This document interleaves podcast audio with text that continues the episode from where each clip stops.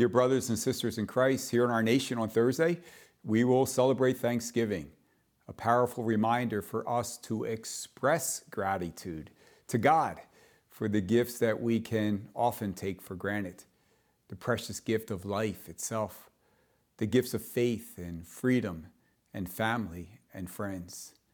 Today's gospel parable also reminds us that we have been given by the Lord unique gifts and talents and abilities.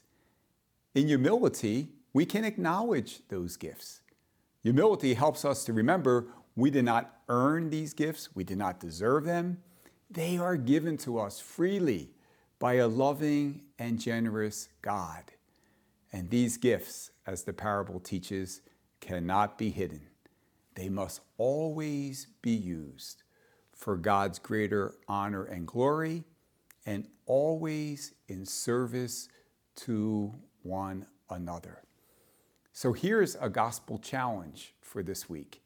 Perhaps in three consecutive days, each day, write down one unique gift or talent God has given to you. And then, with humility, acknowledge to what extent are you using that gift to praise God and to help others. Dear friends, I wish you and your families a very happy and blessed Thanksgiving. May all of us be renewed in our commitment to thank God for his many gifts and to remember that it is the Lord who is the source of every grace and blessing. Happy Thanksgiving.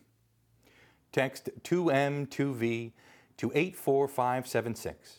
That's the number 2M, the number 2V to 84576 to get these weekly videos delivered to your mobile device.